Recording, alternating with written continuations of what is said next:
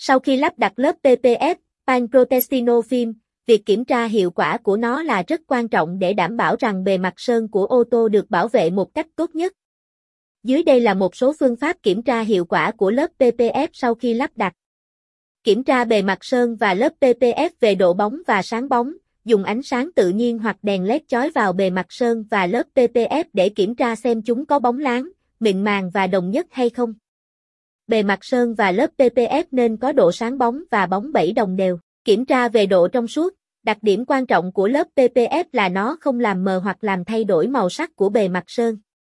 Để kiểm tra điều này, bạn có thể đặt một tấm thẻ màu gần bề mặt sơn và lớp PPF và xem xét xem màu sắc có được giữ nguyên hay không. Kiểm tra kết cấu và mịn màng của lớp PPF, chạm nhẹ vào bề mặt lớp PPF để kiểm tra xem nó có bề mặt mịn màng và không có các khe hở, bọt khí hoặc tạp chất nào không.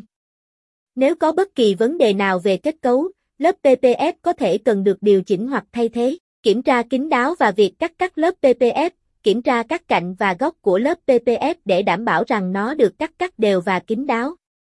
Các cạnh cắt góc cạnh và không đều có thể làm mất đi sự thẩm mỹ và bảo vệ của lớp PPF.